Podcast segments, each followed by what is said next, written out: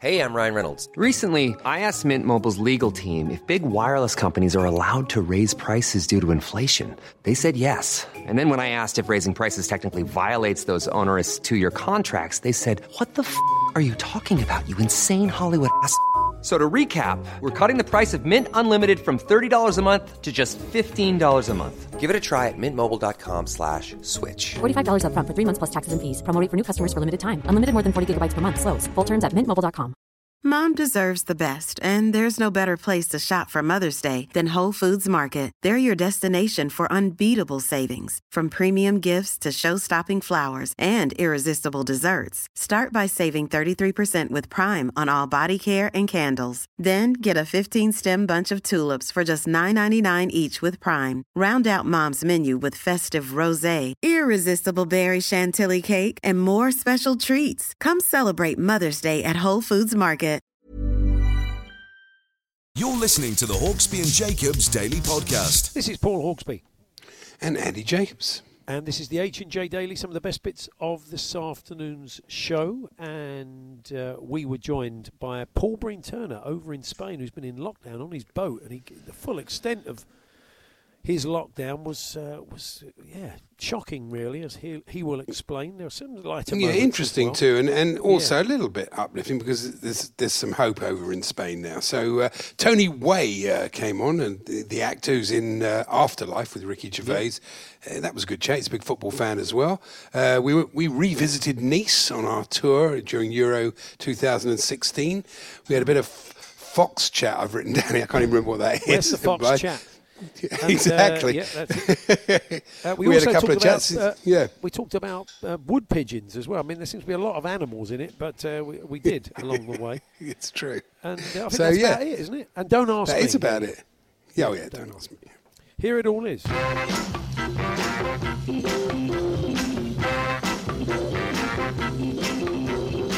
Afternoon, we're coming to you live once again in what Glenn would call the uh, lockdown living room scenario situation. coming up over the next three hours. We'll tentatively, tentatively, tentatively, Yeah, I can't even say tentatively try and master the word tentative. yeah, it's great, isn't it? We'll tentatively discuss a return to sport with, among others, Andy Brassell and Rupert Bell. Motty joins us to look at some of the big stories of the day, and two legendary cricketers' offspring play us their new NHS charity song.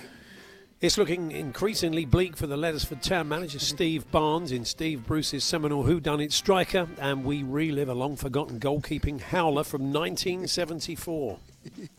It's all this, plus actor Tony Way on the return of Ricky Gervais' Afterlife to Netflix, and staying with TV, Mike Ward has the best of tonight's viewing. He sure does. Uh, what's the time? It is eight minutes past. What the day, really? What's the day? No, it is Monday. What's going eight, on? Eight minutes past one.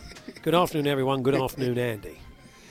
Good afternoon, Paul, and uh, I gather you watched a bit of old football on the weekend. Well, I did. I just, I've, I've, it's become a bit of. I've been waking up quite early at the weekends, and so I woke up yesterday morning, and I thought, you know what, I'll do a bit of a deep dive on an old big match because it often turns up something that's got legs, even though it happened in 1974, 8th of December 1974. Um, Yes. The quality of banners, we were talking about the late great Norman Hunter last week and the Norman Bite Your Legs banner of the 72. Banners were a lot more inventive. They weren't quite as spectacular looking. They didn't cover the whole end the way they did. They were normally done with kind of black paint on a, on a bed sheet. But they, they were kind of pithy and clever. And they showed the Wolves fans in this.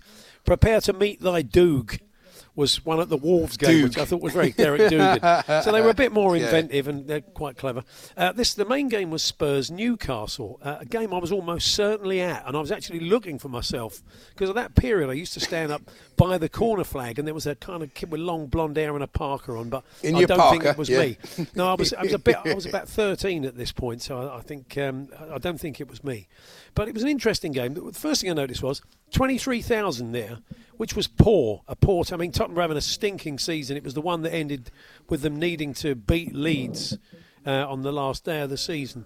Uh, effectively to uh, to stay up, and uh, Leeds couldn't be bothered really. Everything was sorted for them, so they, they took their foot off the gas. And there's, I think there was a story at the time suggesting I, don't, I think there was a, a bit of a hefty tackle or somebody nutmeg someone else. And Billy Bremner, I think, said to Steve Perryman, I, I may have got the personnel wrong, said, Yeah, no more of that, please, Steve. Tell your boys, otherwise we'll start trying. So it was that that's a good kind point. of game. But 23,000, not a great crowd because, you know, so not fault of the rafters. Uh, plus, uh, Newcastle were wearing what Brian Moore called a faded yellow uh, shirt and light blue shorts. And it was. It was like a nothing yellow shirt. I don't know why they wore it. It was probably short lived. It was the debuts of Neil McNab. I remember that shirt. yeah, Neil McNab went on a very good career at uh, City as, as well as at Spurs and other clubs, and a goalkeeper called Tony Bell. Um, and uh, he was a young lad from uh, the northeast playing his first ever game, and uh, he let in a quite spectacular goal. Now, he, within the context of the game, he made some good saves. Couple Yeah. of, one very good save from a John Duncan header he pushed over. He, he looked obviously was clearly a good keeper, but he caught this. I feel for him, but he he, he caught the ball and Yeah. fell over and then sort of banged his head and it knocked out of his hands and it rolled in the Oh, net. dear. It was a Cyril Knowles Yeah. cross. It And was incredible. I saw it. You sent me the, the Yeah, goal. so I it's just, ludicrous. it's not on YouTube. Yeah. I just recorded it off my telly, and we've put it on at TSH and J if you want to go and check it out. And I Hmm. did feel for him because you know a bit like th- that conversation we had the other week when we were talking about Bristol uh, City. Um, you wonder what happens to these players. And I Paul Cheesley, was it? Paul Cheesley, yeah, well done. That's why we're doing Don't Ask Me later. Great memory. Uh, the player who never played again in the first division after he broke his leg a few days after scoring against Arsenal on the Yeah. first day of the season. Same sort of thing. Tony Bell. I mean, I'm interested to know. I mean, Tony would be about 64, 65 now. He didn't go in the ice cream business, did he? Well, I was Tony thinking that. No, he didn't become it spelt differently. It's with a Y. Okay. But Of course it um, is. he did. Uh, he never played in the first division again. He had one Texaco Cup match after that moment, and uh, and, and he played that one game for Newcastle, which I think they lost. Was it three one uh, on the day, or three 0 It was in the end. But um, but anyway, if if anybody knows of Tony's whereabouts. Uh, we'd love to chat to him if at all possible, uh, because I, I thought he made some good saves in that save. I thought he was a bit hard done by, but uh, he may not want to relive a terrible howler from 1974. but for, for some strange reason, on a thing called football, 46. I know, I know. he, he, he's over it? If he's still not over it, yeah, This is okay. ridiculous. But suddenly, there's Yeah. this. There was, I looked him up on on on uh, Google, and there was this thing called footballzone.co.uk, and they had a lot of short questionnaire with him for no apparent reason whatsoever. He was born in North Shields. He was five foot eleven and three quarters. He had hazel eyes, brown hair, a Cortina XL. He liked golf and bird watching. That's all it says. Uh, that, that were his interests at the time. Uh, the other thing I noticed from it, Andy, was that referees in those days they always had not just the black socks, but that big, thick white band of sock that they turned over. It was a trademark Mm. of the officials. It was almost an extra half a sock of white band. And it was Chunky calves It's obviously a thing they used to uh, used to do. Um, there was also a player in the Newcastle side called Kinnell, which I thought was an accident waiting to happen. he started shouting his name out. He started shouting his name out, and you get thrown out the ground for swearing. So that was always a little bit dangerous. But it was, I mean, it was Frank Clark was captain. Unfortunate name. Oh, had yeah. Chivers and Ralph Coates' hair at its maddest, very very long, but with a comb over. So when it's got when it was wet and windy, it would just fly about like a cockatoo. It was fantastic. Ralph Coates' hair flying in the Ralph wind. Coates. Uh, then we had uh, we had a, a game um, Manchester United. Then in Division Two, of course, were, uh, it was a four-all draw, quite a memorable game in the second division against Sheffield Wednesday. But we're going to talk about football hooliganism later on because Brian Moore said at the top of this, Motty's going to join us. And we forget in the 70s and 80s just how bad it was and how bad it got. Brian Moore said the weekend dominated again by acts of fan violence all, all over the country. And so United fans ran on the pitch attempting to get the game abandoned because it was at that stage where fans thought, oh, yeah, we'll just invade the pitch. They'll have to call the game off. and on come the police horses. And it was just an era when people thought they could get away with that. So there we are. Uh, that, that's effective. That's, that's, that was an hour of my life. Uh, I actually quite enjoyed because Spurs won for a change. And it was good to see the late, great Cyril Knowles as a guest in the studio with Brian Moore being quite soul searching interview where he says, I didn't take football seriously enough. I used to just kind of go out there and just turn Yeah. it on. But I look at players, he said, like Norman Hunter and Bobby Moore, and I want to be more consistent now, he says. Have you noticed though also that highlights in those days were longer because they didn't have as many games to get in. So they'd show in a highlight pack. I've watched a few of those old big matches, and Yeah. often you think, what have, what have they shown that for? It's like the ball just run out for a goal kick or something. So you never put in a highlights package now, but you do get all that stuff because they had, they had to fill it out. It was almost like a Yeah. mini match. That's right. It was. Uh, it, it, they are kind of real sort of time capsules. These games, in a in a lot of ways. The Hawksbee and Jacobs Daily Podcast from Talksport. A lot of the Olympic athletes, of course, are struggling for funds and struggling for money. So there was a piece in the Sunday Mirror yesterday about them uh, offering online tuition.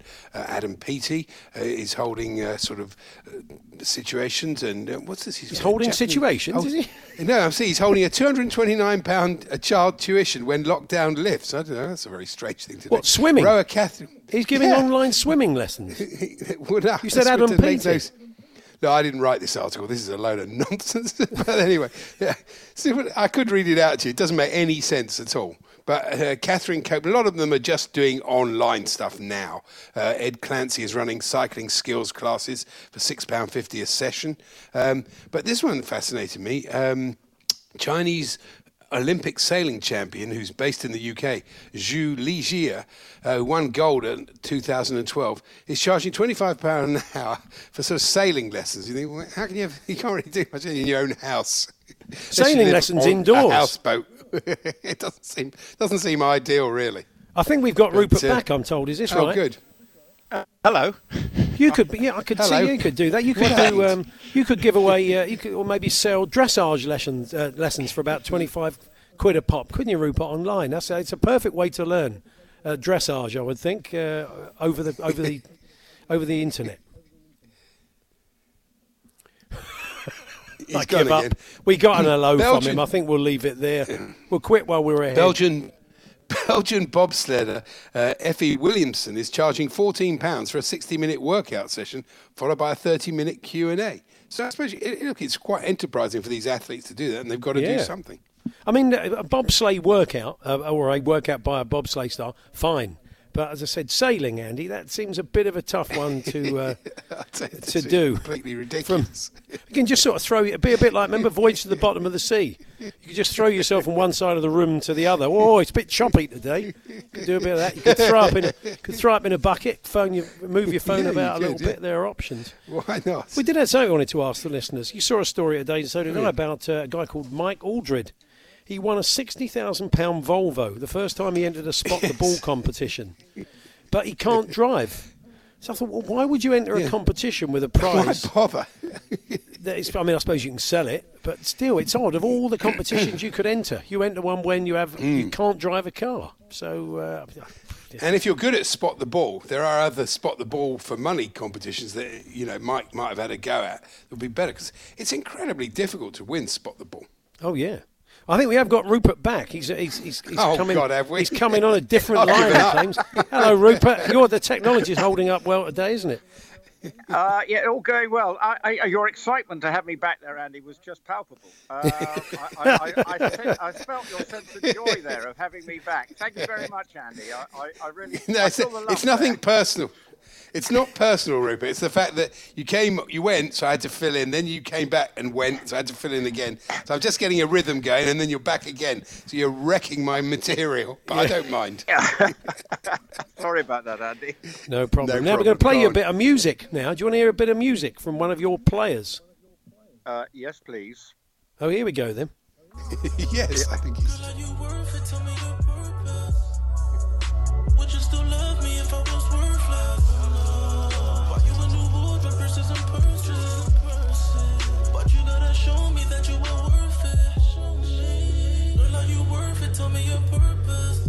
Do you like that, Rupert? Would you still love me if I Well, I, uh, I've, I've got courts at the top of my playlist. Not.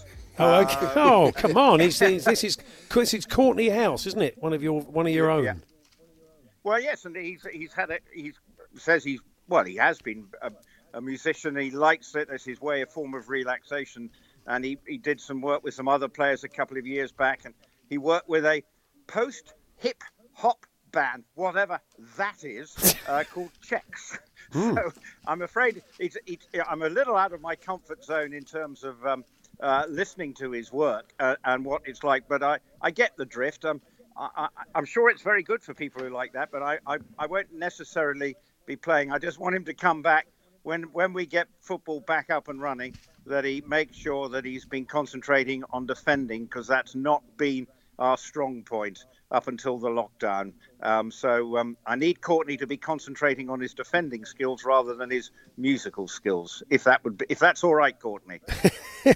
Oh, what, what, so what I is quite that? liked it. Oh yeah, okay, I, yeah, I quite liked it as well. But the, um, musically, Rupert, what's your thing? I just wonder, as an ex-military man, do you listen at home to a lot of marching music?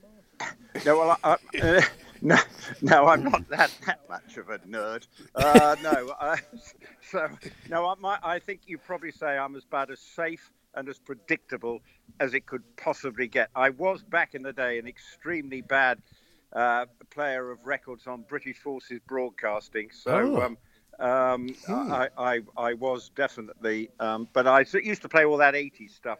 But in terms of um, musical knowledge, um, my musical career as a uh, spinner of records was short lived because um, you had to quite like the music, and um, I wasn't necessarily um, au fait with.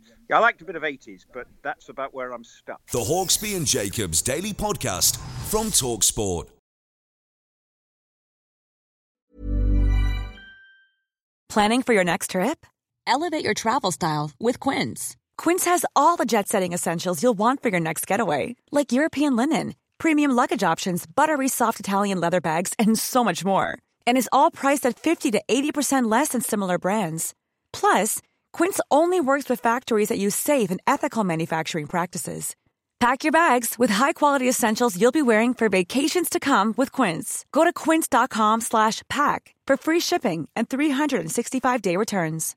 This is Paige, the co-host of Giggly Squad, and I want to tell you about a company that I've been loving, Olive and June. Olive and June gives you everything that you need for a salon quality manicure in one box. And if you break it down, it really comes out to $2 a manicure, which is absolutely insane. It's also so easy to get salon worthy nails at home with Olive and June. The difference between how your nails used to look when you did them yourself and now with the Mani system is a complete game changer. The best thing about Olive and June too is it's a quick dry. Dries in about one minute, lasts for five days, and full coverage in up to one to two coats. Visit oliveandjune.com slash perfectmani20 for 20% off your first system. That's oliveandjune.com slash perfectmani20 for 20% off your first system. Quality sleep is essential. That's why the Sleep Number Smart Bed is designed for your ever evolving sleep needs. Need a bed that's firmer or softer on either side? Helps you sleep at a comfortable temperature? Sleep Number Smart Beds let you individualize your comfort so you sleep better together. JD Power ranks Sleep Number number 1 in customer satisfaction with mattresses purchased in-store. And now save 40% on the Sleep Number limited edition Smart Bed for a limited time. For JD Power 2023 award information, visit jdpower.com/awards. Only at Sleep Number stores or sleepnumber.com.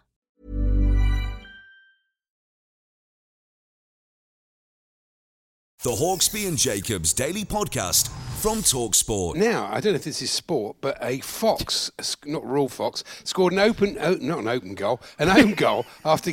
Oh God, I'm very rusty today. It's like I've had two days off and I can't even speak. It's because Anyway, you've been playing no table it. tennis constantly for 48 hours, and you finally got a hundred rally. You and the wife, you and Sue, you got 103. We, we did. It was tremendous, honestly, and uh, I'm delighted about it. The, the trouble is that it, it, once you get to a high level like that, 102, so what was 92. high level. You, you, well, high level, you know what I mean? Yeah. Higher than we started, which was about 20. Yeah. And the, the, it takes long, a long each time because you can't stop.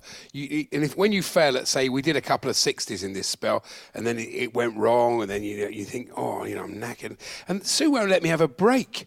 I said, can I have half time? I said, I'm absolutely exhausted. She said, no, no, let's keep going, keep going. So eventually, uh, you, as you say, we, we did keep going, and right at the end of the session, we broke our record. And uh, in honour of that, I made a little contribution to uh, Captain Tom. So Of course, you there have go. to, don't you? Yeah. Oh, you do have to, really. And if, I was speaking to a friend of mine yesterday on a sort of joint call. He's, he's quite an important person in Hertfordshire politics, believe it or not. And he's been trying to get Captain Tom a knighthood. Seriously, he's been lobbying on Captain Tom. I don't think that'll be a tough sell at the end of this, really. I, I think there's No, a pretty good chance will, that really. will happen. anyway, do you want to hear about this fox? A fox scored an own goal after getting tangled up in a football net. Yeah. on a school playing field. The animal was found sliding around in distress as onlookers moved closer to the goalposts.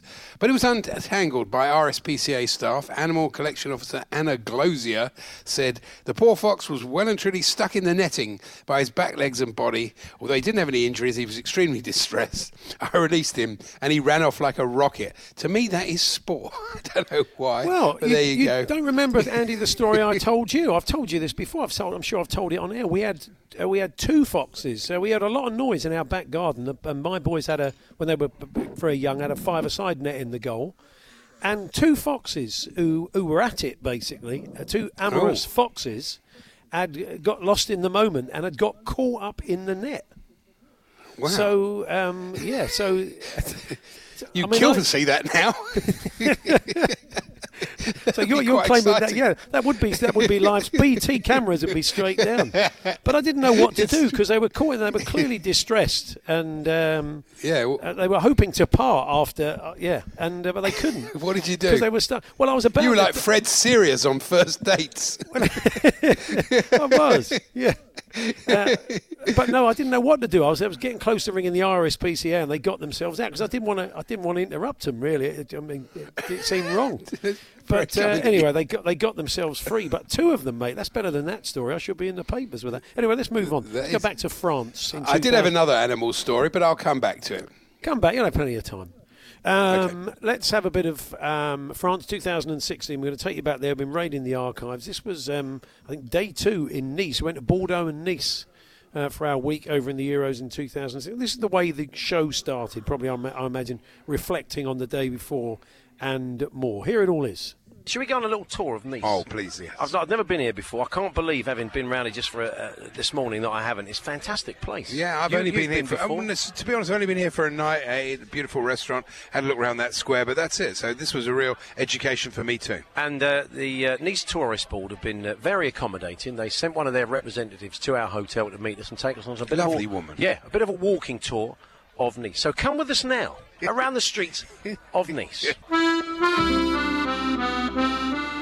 Well, good morning from a uh, very sunny uh, Nice. We are heading for the old town. We'll be given a tour of uh, the town by uh, Katerina, who's from uh, the Nice Tourist Office. She's a bit shy, isn't she? She is. Uh, It's a lot of walking, so we spotted some segways, Yeah. which I wanted to use, but nobody would allow me to because it'd be too dangerous. That's right, yeah. The world's worst driver on his own on something, saying sorry and ploughing through tourists. People who've come all this way from Belgium and Sweden to watch a game and are unable to go because they're in casualty. but yeah, Katerina won't be on today. She's she's taking us around, but she's, she's, she doesn't want to go on mic, which we can understand. Not everybody wants to be. Not everybody's a show off like you, Andy. No, we'll get it by the end. Don't yeah, worry. yeah, that's okay. Uh, so into the old town. We've come to one of the main squares in Nice, the Plaza Massena. It's where the fan zone is too, so I'm sure a lot of England fans will Yeah. congregate here, and it's such a beautiful place. I hope they really do respect it. Also, uh, Katerina was telling us about some of the big events they have here. And uh, uh, she was talking about the International Yoga Festival, but I thought she said the International Yogurt Festival. I'm not coming to that. I thought we'd missed YogX 2016. I was absolutely gutted. I know. Would have tried all the flavours. First time for me, but you've been here before. This kind of rings a bell, you say, yeah? Danone. Sorry. Yeah, Manon. Yeah, that's right. Bring it back to football. yeah, I've been here once before for a not for that long, for a day or so, but it's it's a very beautiful place. We're now in this amazing boulangerie called Auer. It's a kind of historic place, isn't it? It is. They're not allowed to. Uh, it's preserved. They're not allowed to change any part of the shop. There's a royal standard up here from Queen Victoria because apparently she came here with her driver Yeah. and had a cup of tea, and it was all a bit. Uh, There was a few stories about her and the driver. I thought it was Mr. Brown. Well, uh, he was up in Scotland, so she had one on the go in Scotland. Oh. She had one on the driver when she was over in France. Blimey. Victorian version of loose women. Could be, yeah. Well, we're not going to get put in the tower for that, are we? Slightly worried. Their, uh, their speciality, apparently, are the dried fruits. I'm interested in some dried fruit. And I- I'm a big fan, actually. But yeah, but just not, not straight after breakfast. oh, all right. So we've come into the uh, flower market, not the busiest day of the week for the flower market, or the market generally, we're told, but uh, quite a lot of people around. We've just seen uh, you're quite taken with the flowering um, cactuses, cacti. Yeah, flowering cactuses, and then which I'd never seen before. Although you tell me you've got one from Mexico. Got one in the kitchen. The flowers in your kitchen. Come kitchen. round my house. I only then it- charge you 10 euros entrance fee. Now, we're obviously big uh, soccer fans. It wouldn't be here otherwise. No, no, we love soccer. Now, you're probably thinking why they started calling it soccer. But uh, this is because uh, one of the national dishes of Nice is soccer. S O C C O. yeah. And it's uh, chickpeas and uh, some other stuff that she just told me about. I forgot. This is basically a living Don't Ask Me. 30 seconds ago, Katerina talked Andy exactly through it, and all he can remember is chickpeas. It's only about three other ingredients. It wasn't like he was looking at the side of a packet. Oh, Amazing, really. But it looked, don't cough all into it either. Sorry. They took to throw a whole batch away. Comes in this sort, it's like a giant pizza, isn't it? Yeah. You. Well, no, I'd say a giant pancake. A really. giant pancake. It's very okay, flat. We'll argue that. 08717, what is it? Pizza or Do a pancake. Do it as a Twitter poll. So, Andy, we're in front of this fantastic old building at the end of the market. You now know the history of it in Place Charles Felix. Tell yeah, us about this was the house of Matisse. Uh, he, he, lived on the, the famous artist, he lived on the third floor. Henri Matisse, not Ken, the plumber. No, Henri Matisse. Okay. He came here, uh, he wasn't feeling too well, he, he thought he was dying. He thought he'd come to Nice for a bit of fresh air, a bit of good weather, and he got here and it was terrible. The weather was awful. How's your luck? He thought, as he probably said at the time, but in French. He said, I'm still feeling rubbish, I'm going home. And he opened the window. This has become one of those Tommy Cooper thing. Henri Matisse. You turn one way, you're the French artist. he, he opened the window. I'm not feeling too well. and he saw the... How are you feeling? Turn on the other side. I'm not good. and he opened the window. Oh, I'm not feeling. Anyway, yeah, he, opened the window. Yeah. Henri the... Matisse. He opened the window. Just like that. How do you open the window? Was it like that? Or was it, it like that? And he saw the market. He saw the market. And the beautiful blue sky, this view that we've got now, and he thought, yeah. you know what? I'm going to stay here. And he did. He lived here till he died about two days later. he lasted longer than no, two days. He did last longer than two days. Fantastic. That's history brought to life there. Okay, little test for you. What's this sound? It's a waterfall. Yeah, but you're standing in front of it. It wasn't for you, it was for the listeners. Yeah, thanks. I'm sure they were shouting that out anyway. Yeah, it was. It's a man made waterfall. It's right uh, at the top here uh, in the park overlooking the city, the botanical gardens. A mixture of a man-made and a natural. Well, it's coming off of a local canal, but effectively it's like the water feature in your garden. The water is just recycled. It's the same water cascading over and coming back round and being pumped up to the top again. So I hope I haven't taken all the romance out of it for you. Basically, it's like imagine like a really expensive water feature in your garden. So there we are, the conclusion of the tour. Back at the hotel, we uh, it's uh, 10 to 12, couple of hours till uh, we start the show. Been fantastic, isn't it? Yeah, sore feet, man. We've done a lot of walking. Yeah. But it's been really beautiful. I should thank Katerina. Katerina, thank you. We can get you just to say just a few words. It was a pleasure really to have you here. And guys, come to Nice. It's the most beautiful city in the Mediterranean. We wait for you. You can't argue with that after the tour we've just done. The Hawksbee and Jacobs Daily Podcast from Talksport.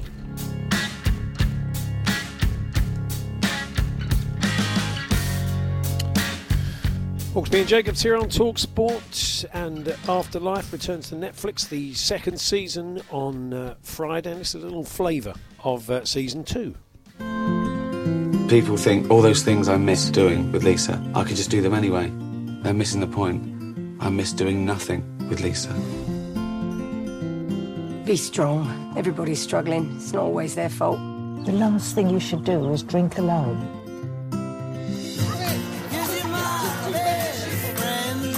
when she died, everyone tried to help me and they sort of saved me. I feel that I should help the people who helped me.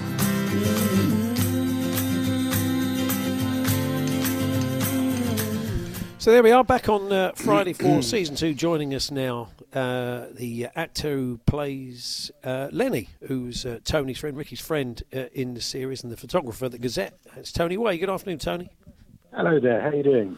Yeah, we're good, thank you. Um, uh, look, I, th- I think we'll, we'll, kick off on the personal note. You've, you've, become a dad in lockdown in the last couple of weeks, so congratulations. I have, yes, thank you very much.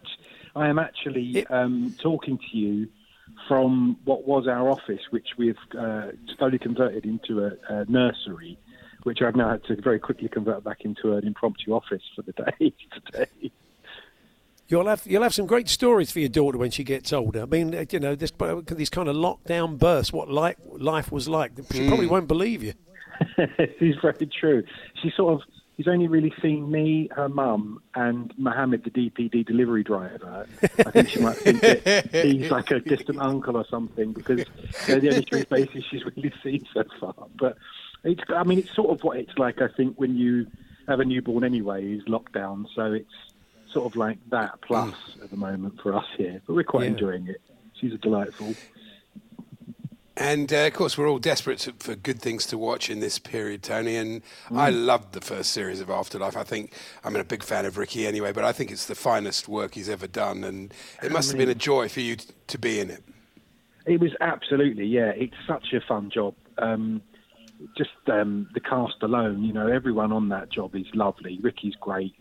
Um, the subject matter, although at times dark and sad, it's still very funny, and it's certainly a lot of fun. And there's a lot of laughter on set. I mean, too much sometimes.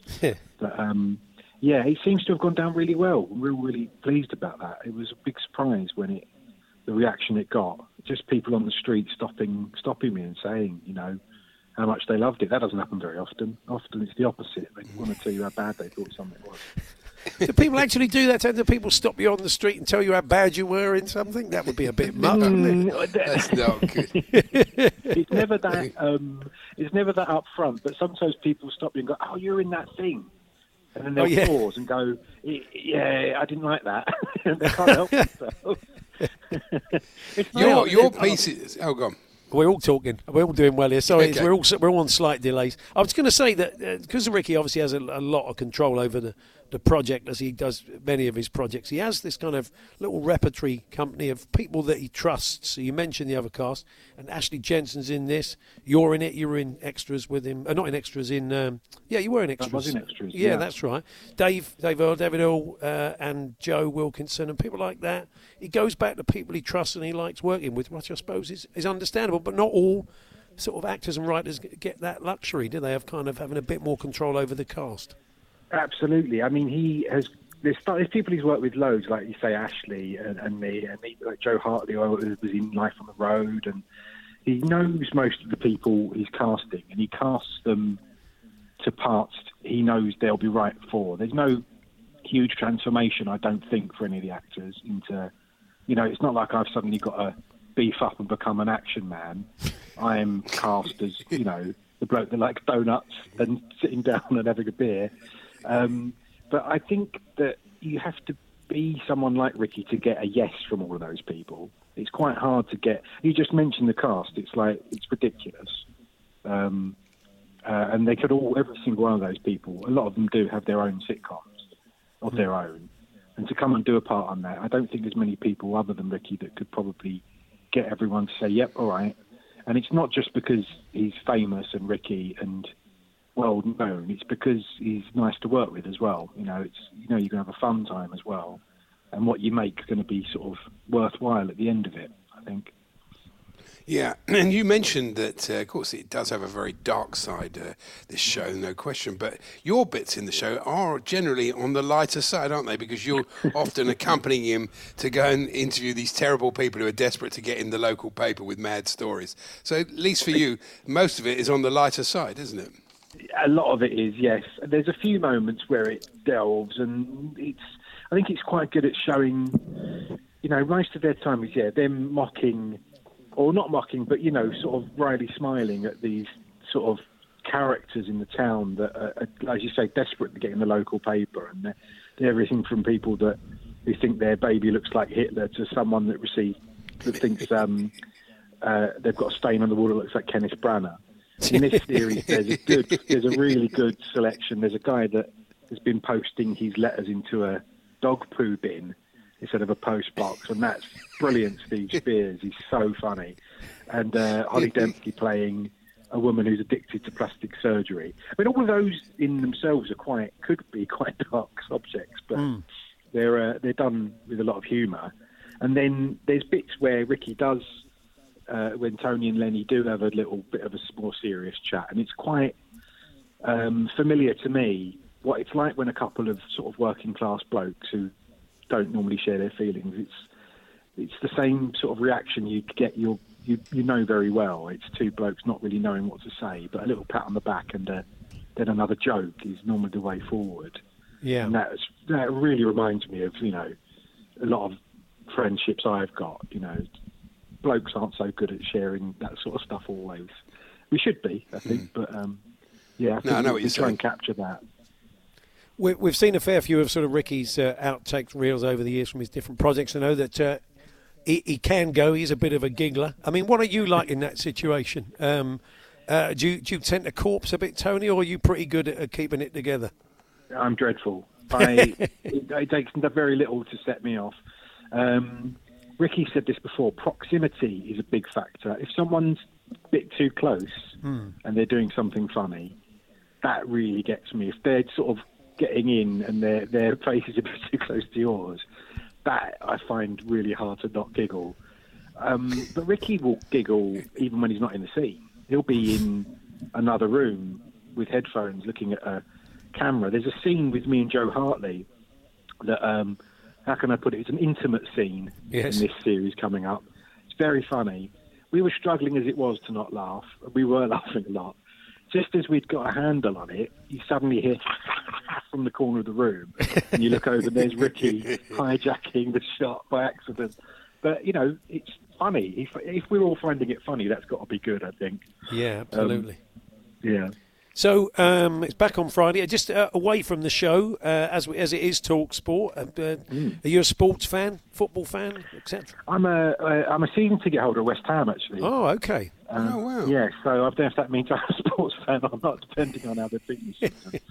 uh, it's been a, a, a bumpy ride, um, but yeah, I love going there. We get, I go with my dad, so it's really nice. It's sort of the, the it's rarely this season been about the football at West Ham, but the, the day out, I'm missing that slightly. I meet up with my dad or my uncle, whoever Hmm. is coming along. We have a pint or a pie and a nice chat and watch the football. And if you're lucky, there's a bit of a bit of um, a celebration at the end. But more often than not, this season it's been a sort of working, trying to work out why. But it's um, I, I love it. Yeah, yeah. We've been a season ticket holder for a while now. I think that's a good point, actually, Tony. Is that. I think people are th- th- maybe they're they're not missing the football as much as they thought, but they're missing the routine. They're missing meeting the people Yeah. they meet, having a pint, the social aspect of it. That's so. I think you, you take for granted how much of a uh, integral part of watching it, watching football live that is. Yeah, absolutely. It's a, once a fortnight you get to meet up with people you don't necessarily see all the time. Hmm. Um, everyone works so hard, don't they? And they're always busy doing other stuff. But it's yeah. But for me, it's like a nice time to see my dad and or my uncle or a mate if they can't go, and you know, it's it's a it's a reason to meet up, isn't it? And have a and, and then go watch Yeah. a bit of football, which we love as well. But um, yeah, I've I've had some lovely times over there, and even more so at Upton Park in the past. But it wasn't always because of the win. It was often because of the win. Yeah. That would normally make you happy. But often it's you know the laugh you've had around it and the, the pub after or, or whatever, or the journey to and from. But um, sadly, I think we were starting to look all right at West Ham before the, uh, the break was enforced. I thought we were picking up, but Yeah, you got everybody Yeah. back. You had Antonio back, and he was he was looking sharp again. It was all. Yeah. But they'll all be fit. They'll all be fit. It'd be like Yeah. the start Well, of the season yeah. again, Tony. You'll be fine. West Ham, West Ham are very good at um, getting injured even when we're not playing. So let's see see about that one. But I think we'll be all right. Um, I mean, I don't know how it's all going to pan out. It depends how long this goes on for, I suppose. But uh, it's, I think we would do. I'd, I'd happily take it as it stands at the moment. Obviously, Yeah, Yeah, you, you and you and Karren Brady, but that's good. yeah, that's true. Karren Brand, Brady, and every Liverpool fan. Yeah. it's very true. Tony, good to talk to you. Appreciate it. Tony, thanks very much for joining us. Thank you. Cheers. Bye bye. Tony Wadair, the actor who uh, Mm. plays Lenny in Afterlife and uh, season two back on Netflix this Friday. Yeah, he makes a good point there, doesn't he? I think about that. I mean, I, that's often I say that to my son. I said the best bit about this is meeting you, having lunch. The worst bit about it is the actual football. Yeah, I mean, no, not- I agree. You know, the, especially if you're losing. But uh, yeah, no. So uh, good point there. Pauline Mitchum's been in touch, Andy, before we head off to the news and sports headlines. Uh, he said, yeah, We heard you in France 2016, and uh, you're in Nice there. You're also in Bordeaux.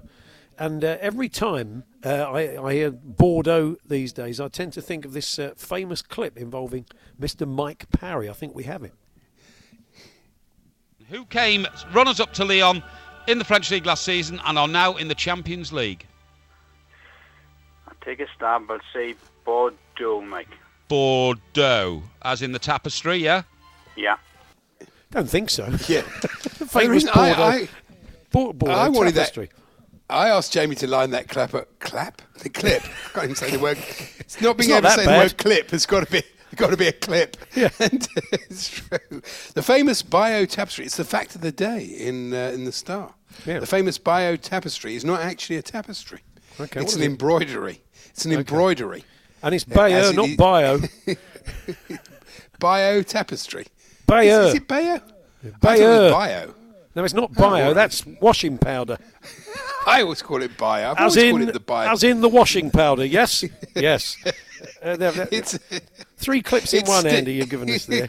it's stitched and not woven. Thank you. Ah, okay, you are. The Hawksbee and Jacobs Daily Podcast from Talksport. Sporting cancellations are causing lots of problems, as you can imagine. But uh, strawberries grown for Wimbledon before it was cancelled are being sent to shops by Kent suppliers Hugh Lowe Farms. And um, if it does go well, he's planning a nice vacation in France. Yes, Monsieur Hulot's holiday. Thank you. Blimey, Liked that's it. very bit niche. That's nice. Yeah, I thought it was. Now- I liked it. It made me laugh. You say you, you said you've been putting a bit of weight on Andy uh, in Oh, lockdown. God. Is this right? Yeah. I have, yeah, definitely. Uh, looking a bit porky. And uh, I think next week we're going to try. Well, this week's plan is to eat all the food we've got without ordering any more because we, we just got too much. So we're not buying any food. We're just So the plan this week to lose through. weight is to eat a lot of food. That's right. So next week's the diet plan. Next week's the diet plan, and we'll see what happens. I've got a tip for you. I've got a tip. Oh, This yeah? is from um, this is from Anne Rigby, right? Who I don't know where she's yes. from. Uh, she's 59. I can tell you that. Sounds like you know her. She is. She was in the papers. She's shed five stone. That's a five. Blimey, that's a lot. You don't lose five stone, do you? But uh, five stone. not really, no. Um, uh, I'd wear about she's, six she's stone. swapped chocolate for sprouts. That's what it is. Is she? She said I used to uh, eat uh, six family-sized bars of chocolates or a bag of Revels, but these days she goes for uh, she'll have a sprout. She'll pop a sprout instead of a Malteser.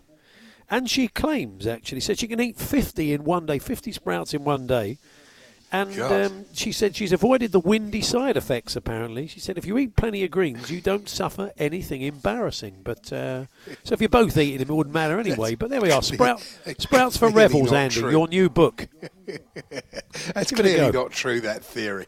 And uh, talking of vegetables, I was reading about the former Argentina goalkeeper Carlos Roa, Hmm. who's uh, spoken about the chance he, how he rejected the chance to join Manchester United because he thought the end of the world was nigh. He had a yes, he was a devout Seventh Day Adventist, so he retired from football because he believed in a prediction that the world was about to end. Uh, the man nicknamed Lettuce because of his strict vegan diet. That's such a footballer thing.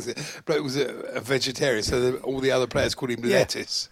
Well, if you're tall, you're called Rodney. If you're if you've got GCSE woodwork, you're the prof.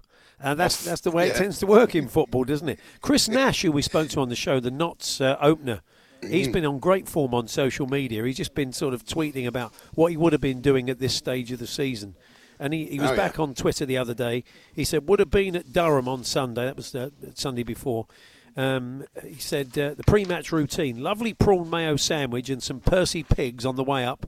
Then straight to Wagamama's for three starters and a main.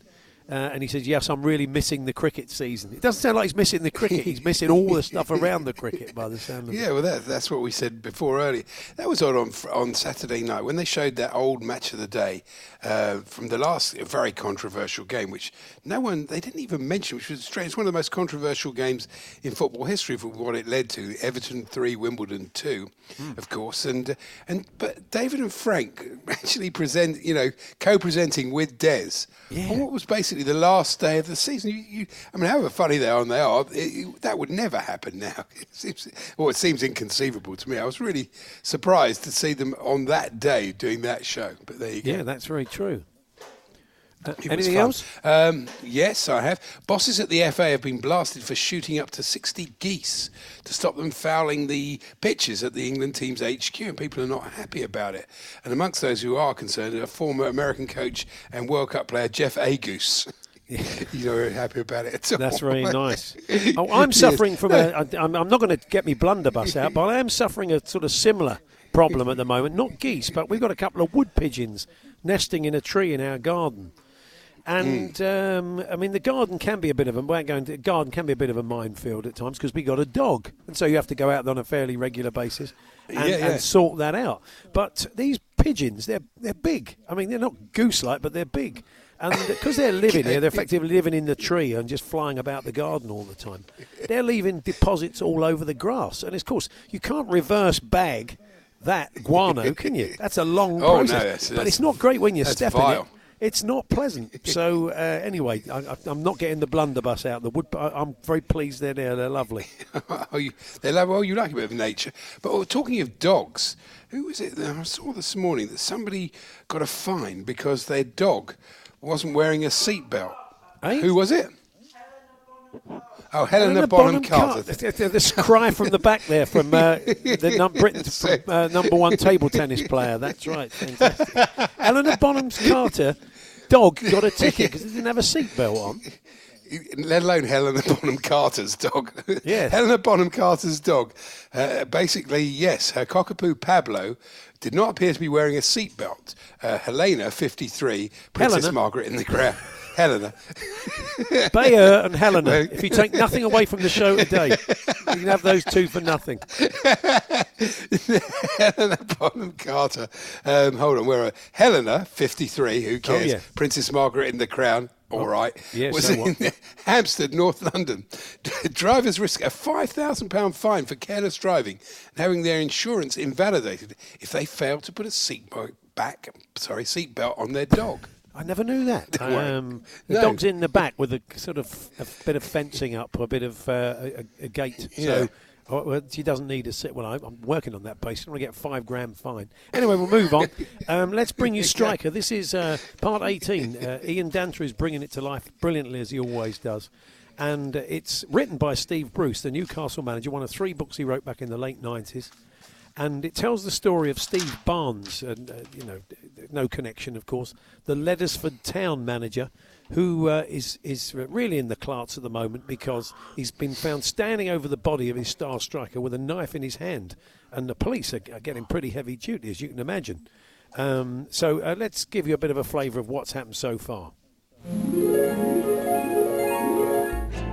The police might be reassuring and polite, but the fact remained that I'd been with Duffy earlier in the morning and I'd been caught with a knife in my hand. I could imagine the pleasure that Eddie Carberry would get from this version of events. You're not being as helpful as I expected, Steve, Shannon said. Am I under arrest? Not yet, Sergeant Widdowson said, and there was menace in his voice. Your assistant, Eddie Carberry, did you see him this morning? Not till after the killing, but you did see Pat Duffy, Shannon said. You saw Duffy earlier this morning. There we are, yeah, Duffy, the, the late Duffy. Um, so let's get you into part 18 then with uh, Dance as Steve Bruce. Take it away. Why, when you play away, do you travel a day before the match? Shannon asked, and I could tell he was asking out of interest, and not because he's a copper. We could travel on Saturday, but I find getting together at a hotel with a swimming pool allows me to relax the lads in many ways. Relaxed? Shannon said. I would have thought you wanted to fire them up. The secret is to keep it simple, I said, like Cloughie. Cloughie? Sergeant Widdowson said. The famous manager, I told him. Derby County and Notts Forest. And no, I've not read that wrong. That's how I wrote it. Notts Forest. Deal with it. His aim was always to keep things simple, whether coaching, fitness regimes, tactics, keep it simple and keep the ball on the ground. I've always been led to believe he was rude, defensive, and a bit of a megalomaniac, Shannon said. Do you take Brian Clough as your role model? Certainly not, I snapped. I was becoming tired of all this questioning. What worked for Brian Clough all those years ago might not work for me. Leddersford isn't Nottingham, and I'm not Brian Clough. But you admire him, Shannon probed. In some ways, yes. He redefined the skills of football management. He collected enough silver to prove over and over again that his methods work for him. They wouldn't work for me. I'm a different person. Finally, Shannon stood up and Widdowson followed suit. Where can we interview Eddie Carberry? Shannon asked. He has his own office, I said. As large and as well appointed as this one? Shannon asked with a smile. Much smaller, I said. His smile made me feel more relaxed. Both the room itself and the desk he sits at. You don't like Eddie Carberry, do you? Widdowson said. I don't like him, I don't dislike him. Outside of the club, well, we're not friends. Who are your friends? Chief Inspector Shannon asked. In this business, it's often hard to know, I replied. Who do you mix with socially? Shannon was moving to the door, but it was clear that the questioner was not finished. These guys knew how to put a man off guard. So there we are. One of the plot thickens, and it's true. It's, it's good, Nottingham it? Forest fan. They go on Notts watch. They don't like Notts Forest, and the fact that it was in Steve's book, uh, that would he's not going to get the Forest job anytime soon.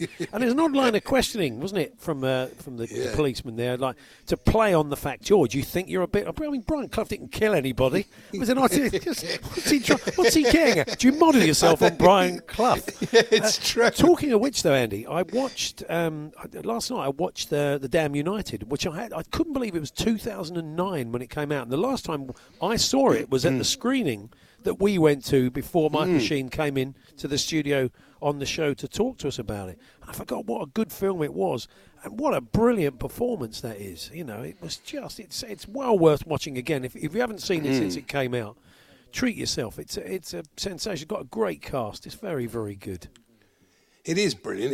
It, I always feel, though, the fact that the family hated it so much slightly casts a, a sort of Yeah. aspersions I mean, I think they had a it. bit more of a problem with David Peace's book, um, I suppose, and Mm. subsequently the film, didn't they? Um, this comes from somebody's going to give me a bit of. I said we've got these wood pigeons in the garden, but I quite like them. But uh, Rajesh says uh, my missus says put a realistic fake owl or hawk on the shed to scare them away. But they put their and where will you there. buy that from? Well, I t- Yeah, Where probably are you I'll going to tell get a what. realistic fake owl? D- during the travel on Amazon, I'll I'll be on the end. Of, I, I bet you I can find one in seconds. Um, I I could probably have one here by about nine o'clock tomorrow morning. should I want one? Rajesh, thank you very much for that. Um, still to come then. Uh, Mike Wall with a pick of the, the TV. Uh, Paul Breen Turner over in Spain. That's coming up shortly. I'm off to have a look at Amazon. The Hawksbee and Jacobs Daily Podcast from Talksport. And as I thought, I could have uh, hundreds of fake owls here, uh, fake owls here tomorrow morning uh, to scare off the wood pigeons. Um, many with heads that rotate, like The Exorcist, and that go um, uh, woohoo, according to the sound effect that comes. Woohoo! For un- yeah, woohoo! Um, for under 15 quid.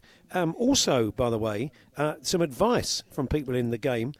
They say if you want to get rid of birds with a plastic owl, uh, place the owl in a tree or uh, another natural setting. Owls don't like to be seen, so the sight of one perched on a ledge or rooftop is a dead giveaway. I can see the two pigeons saying, "Look at that, he's having hav- having us on." That's a dead giveaway. That's yeah, that's what happens. The uh, decoys do work for a while. Hmm. Generally, the birds catch on. So you, you- basically, you've got to sort of move it about a bit. Yeah. Probably get two or three. Otherwise, they get used to it. It's a lot of work. It's a lot of work until it becomes a A major problem. Major problems. I think I'll leave it. Anyway, uh, let's head over to Spain. We uh, checked in with Paul Breen Turner, a commentator, friend of the show, pundit, of course, probably about three or so weeks ago when we more or less first went into lockdown. And uh, times are really, really tough uh, in Spain. Of course, in Spain, they've not been able to get out uh, at all. Paul was locked down uh, on his uh, boat. And uh, we're going to catch up with him now. Good afternoon, Paul. Yeah, hi boys. Always good to speak to you. Good to talk to you now. The word is Mm. coming out of Spain that um, things are slowly starting to improve. Is that your understanding? Yeah, well, we've had 200,000 cases of the coronavirus and over 20,000 deaths to date. I mean, horrific. And it sounds crazy that when you talk about less than 400 deaths in a day, it's a reason to be cheerful or positive. It just doesn't feel right. But that's where we're going. So, you know, we were at figures of 1,000 and um, 1,200, but uh, we're down to uh, yesterday in the last 24 hours, we're told by the government uh, there were 400 deaths. So it looks, hopefully, as if the curve, uh, we've gone from the top and we're now heading down the other side. Fingers crossed. So, are you? Are you? Oh, go on. Sorry, Paul. I'm just saying. So, what's your current situation? How, what's your situation? At the Uh, so I'm, I'm, I'm in Spain. I'm looking. Uh, so I'm on my boat, and just to give you a bit of a vision of it, for those of you who don't know, it's 12 meters long, four meters wide, and I'm 300 meters from the famous Rock of Gibraltar, looming out in front of me here. I'm in a little marina here. Well, it's not so little. It's called Alcaidesa Marina. Luckily, it's well protected from the elements. and we're about uh, 78 to 80 people. There's 600 boats in here. We're, we're nearly 80 people all trapped uh, on board because of the lockdown, and we're not allowed to go on each other's boats for a drink. We're not even allowed to walk along the pontoon to have a conversation with somebody on another boat. That's how strict it is. And the police come in here and patrol uh, six times a day. The security is very, very strict. And I, I have to say, this is a, a lot different to the lockdown that I've seen you guys experience in, in the UK. Yeah, that, that's possibly true. Uh, what about f- supplies, though? How do you how do you get food? And presumably you're allowed off the boat for that, or does somebody come come around with them? Do, you know what, Andy? We decided, uh, we, we made a decision. We formed a Facebook group, a private one, for people trapped on board. And that's the way we communicate with each other. And we decided we didn't want to support, we didn't want to go take the risk of going out to supermarkets because you mix with more people. The marina's well closed off from the town, no one's coming in. So we contacted a few local businesses rather than the multinationals because you can imagine they're all in absolute disarray and, and desperation. And uh, between all of us, nearly all of us, we've managed to um, uh, get deliveries here every second day from fishmongers, from uh, butchers and fruit and veg and, and things like. Oh, and uh, um, I must confess, uh, wine and beer as well. Um, oh, good. you can't have a captain without his rum, can you? So Not um, really, no. Yeah, so we managed to do a good thing in a, in a bad situation by supporting the local businesses. So the, the town of La Linea, which is not a particularly rich town in Spain, they, they've been very grateful for the business. And actually, we've made like national Spanish TV have been following our story, and uh, and and obviously it was a, a no-brainer to come on and, and give you guys an update on on how we're living it here. But we're told they might they might just slacken some of the rules next week, and the kids will be able to go out supervised uh, with their parents, you know, for an hour a day and things like that. But but but this has been wow. I've never seen anything like this. This has been really really serious. I suppose you can't, uh, you couldn't sail off, Paul, could you, elsewhere? Because no, probably no other, nobody else would take you in at the moment. Any other Yeah. port? The, the, the, the, it's a good question, Paul. And the only way you, you're allowed to be at sea now, sailing, is if you are en route to your home port. That is the only way. Well, I, you know, I've kind of got a long-term contract where I am here, so I'm not allowed to go out for a, a day sail or anything. But I have seen the odd boat come in, and um, they they have to uh, tie up, and the police are called. They're not allowed off the boat. Supplies will be delivered to them, and then they can stay here just to refuel, and then head to wherever their home port is. A lot of boats are heading to Greece uh, from France. But uh, no, we're, we're, we're unfortunately not sailing, and um, I sent a photograph to your your uh, social media account, and I made a little a little agreement that I wouldn't shave until the uh, at the end of the lockdown, uh, and that's turned out to be a bit of a mistake actually because I'm I'm looking a bit like Ro- Robinson Crusoe in my evenings. My, Yeah. The highlight of my day is watching Andy Jacobs playing table tennis with his wife. Blimey, it's come to that. It has. And he broke the That's record the other day. I was so excited. I was They running did. around the boat. yeah, That's ridiculous. I mean, they've really come But, on a uh, lot, haven't they? let- Amazing. Absolutely amazing. Oh, that's very sweet of you. But uh, I was saying to you last week we were in touch, Paul, and I was watching uh, La Liga TV, and it was an old game from 2007, uh, a, a classic. And you were commentating and doing a fantastic job, doing the whole 90 minutes on your own and everything. And uh, I'd forgotten, I shouldn't say this to you, but I'd forgotten what a good commentator you are. And uh, you, you must be missing football as well. Isn't it nice? We're all nice to one another now, aren't we? Normally, we'd, we'd be, you know, we'd be having seriously hard banter, and we're all blowing kisses at one another. It was very, very kind of you to say that. I do miss my football. Um, those were the glory days, commentating on on La Liga, which obviously there's no football anywhere taking taking place, and even in Gibraltar, uh, where they have their own league and they now play World Cup qualifiers and European. That's all been stopped as well. So the, the only good thing is as you get older, your memory gets worse, doesn't it, guys? So if you're watching a replay of a football Hmm. match, you've probably forgotten what happened. So, so you can It's watch true, it again as if it's that too. live again, which is not a bad, which is not a bad thing. But boy, oh boy, are, are we just hoping to, to get out of this and to see it soften a bit because the cops, rightly so, they're, they're doing their job. And it, I wasn't here when this was a dictatorship uh, in the mid 70s before the death of Franco. And I've seen some people, Spanish, are complaining that it's returning to that. The police are very strict.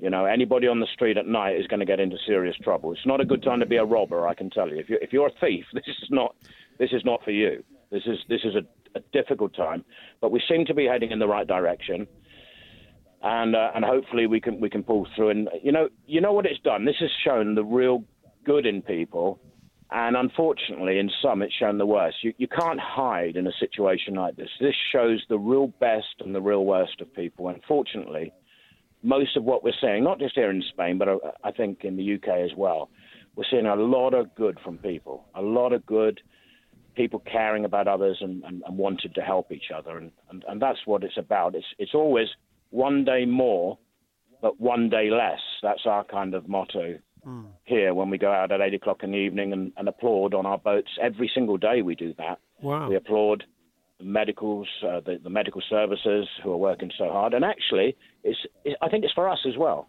I think, you know, we stand out on our boats, and I've got a guy, I can talk to him. He's about 40 meters away from me. And we just applaud one another. It sounds simple, it sounds a bit stupid, but it means something. Ju- Just a final one, Paul, on the football. It- The the talk of Pjanic and Sanchez going back to Italy. They're tentatively looking at coming back. We know Germany are a fair old way down the road to coming back. Um, Yeah. But um, I mean, I see Sociedad tried to start training last week, didn't they? And they were told by the Spanish government that uh, they couldn't. So um, you're a ways off of that, I think, aren't you? I, I- I think we're a long way from that. And if you consider they, they looked at a Valencia Champions League game as uh, as being pro- one of the probable or probable areas of it arriving from Italy, and then they looked at Liverpool, Atletico Madrid, that game at Anfield. So I- think they're going to be incredibly careful. And uh, there's talk of behind closed doors, but even behind closed doors, you've got all these players coming into contact with one another, and all the media who need to cover it. So you know, th- th- there's there's a lot of talk, but um, I don't think we're going to see action, unfortunately, for, for such a long time now. And um, and it's something that we all miss very much. But uh, life, I'm sure, will will go on, and um, and we're going to get through this. The Hawksbee and Jacobs Daily Podcast from Talksport. Anyway, Andy, in the meantime, man, you've got a minute. You've got a minute to wow us all. I've got a it's an minute. absolute- Oh, I think- well, you don't have to. I mean, I thought- I thought no, no, I like will do, and I, because it's a very interesting thing there. That uh, well, there's two things. Have you seen this new wave of slang that's been inspired by COVID nineteen? So uh, apparently, the only one I really like, uh, most of them are rubbish, but the virus is called the Miley Cyrus, which I thought was actually quite clever. Oh, okay. really. Well, like rhyming. Such I've got the old. I've got the Yeah. old Miley. Oh, okay. Fair yeah, that, that's it. interesting. Yeah. Yeah, yeah, well, it's interesting. The rest of it's not that great. And um, what is it? Paul Breen Turner there talking about the way people are in this, and, and people will remember this. And some of the, you know, it's so important to get your PR right. I mean, Chelsea have done a brilliant job. I'm really proud of my club for what they've done. And now the players have agreed to take uh, a, a wage cut. Frank Lampard's taking a wage cut, as well as all the stuff that Roman Abramovich has done. But other people, you know, they they don't seem to be thinking it through. I mean, the story yesterday about Victoria Beckham and basically furloughing her staff, and you think.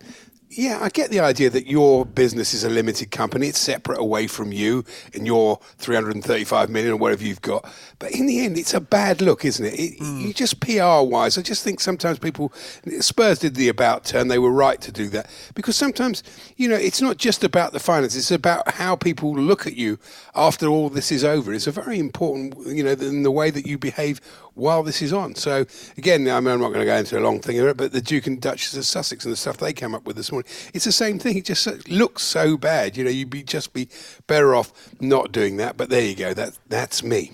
Andy, the Times, I've got something for you. The Times have decided to look at the words um, that have been very popular in uh, national newspapers.